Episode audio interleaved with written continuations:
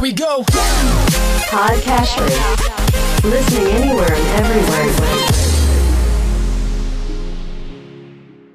Welcome to Weekly Investment Podcast bersama saya Ferdian Syahputra dari Ispring Investment Indonesia untuk Prudential Indonesia.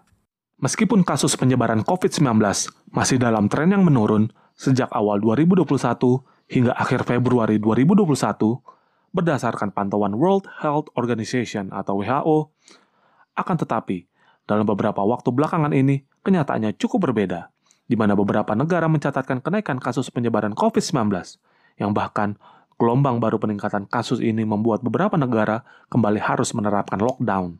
Beberapa negara yang kembali menerapkan lockdown di antaranya, yaitu Australia yang menerapkan lockdown untuk daerah Brisbane, Prancis yang akan melakukan lockdown di 16 wilayah termasuk Paris, Hungaria yang kembali memperlakukan lockdown sejak 8 Maret lalu, lalu ada Italia, salah satu negara yang paling terdampak COVID-19, kembali harus melakukan lockdown setelah adanya lonjakan kasus dengan ditemukannya varian baru corona yang diketahui lebih cepat menular.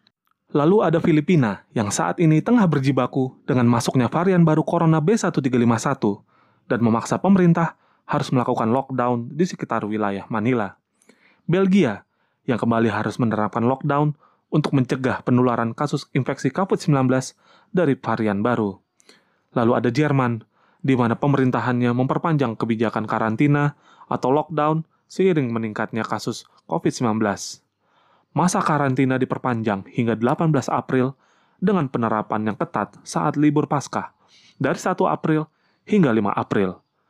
Kanselir Jerman, Angela Merkel, mengingatkan bahwa Jerman perlu menghentikan pertumbuhan eksponensial dari gelombang ketiga virus corona yang melanda negaranya. Sementara dari benua Afrika, salah satu negara benua Afrika yang menerapkan lockdown adalah Kenya. Kasus positif COVID-19 di Kenya dilaporkan meningkat menjadi 22 persen, setelah sebelumnya dilaporkan meningkat 20 persen pada Januari lalu. Presiden Kenya, Uhuru Kenyatta, mengatakan bahwa lockdown akan diterapkan di ibu kota yakni Nairobi dan sekitarnya. Kasus infeksi COVID-19 yang kembali meningkat dalam beberapa waktu belakangan ini tentunya menjadi perhatian khusus para investor di berbagai belahan dunia.